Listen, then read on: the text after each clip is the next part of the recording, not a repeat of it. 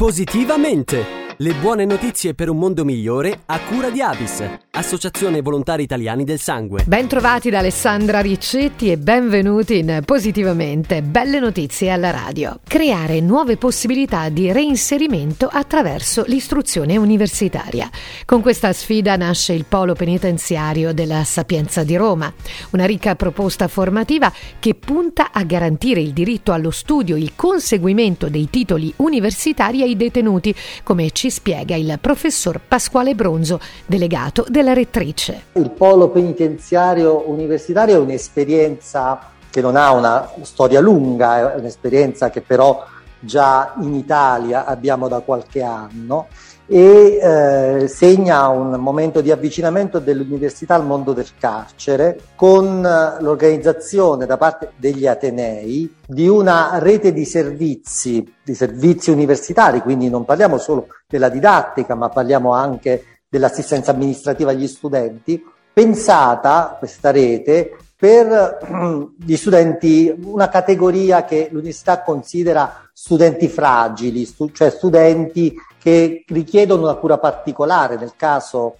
delle persone ristrette dalla libertà personale, questa esigenza così di vicinanza particolare sta nel fatto che si tratta di studenti che sono appunto in, in stato restrittivo e che quindi non hanno possibilità di, di, vicinanza fisica tanto quanto gli studenti degli Atenei. Oltre alla Sapienza, in questo progetto sono coinvolti altri Atenei. Sentiamo ancora il professor Pasquale Bronzo. La Sapienza, per ragioni diciamo, di dimensioni di struttura, la Sapienza è una università grande, ha da tempo studenti ristretti nella libertà personale che sono iscritti. Finora però non c'era un polo penitenziario universitario inteso soltanto come coordinamento e messa in rete di tutti questi servizi.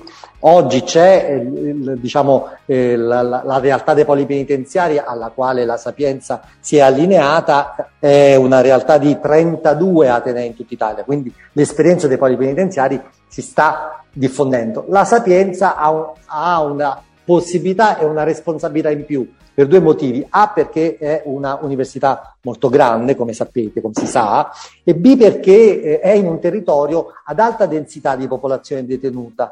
Quindi da un lato noi abbiamo, diciamo, potenzialmente un'offerta vasta, dall'altro lato nel nostro territorio, anche se la Sapienza ha un bacino che è un po' eh, anche nazionale, ma certo abbiamo un territorio eh, di vocazione, diciamo, eh, da, dal quale provengono la maggior parte dei nostri studenti. Ecco, questo territorio è molto popolato, se noi pensiamo per esempio al numero di istituti che sono nel Lazio se pensiamo ai numeri di Rebibbia, dell'istituto di Rebibbia, che è un, un istituto molto grande che all'interno in realtà è fatto di quattro istituti diversi e, e quindi questo dà la possibilità a un Ateneo che eh, è presente a Rebibbia di raggiungere un grosso, diciamo, un relativamente grosso numero di studenti ai quali offrire il servizio.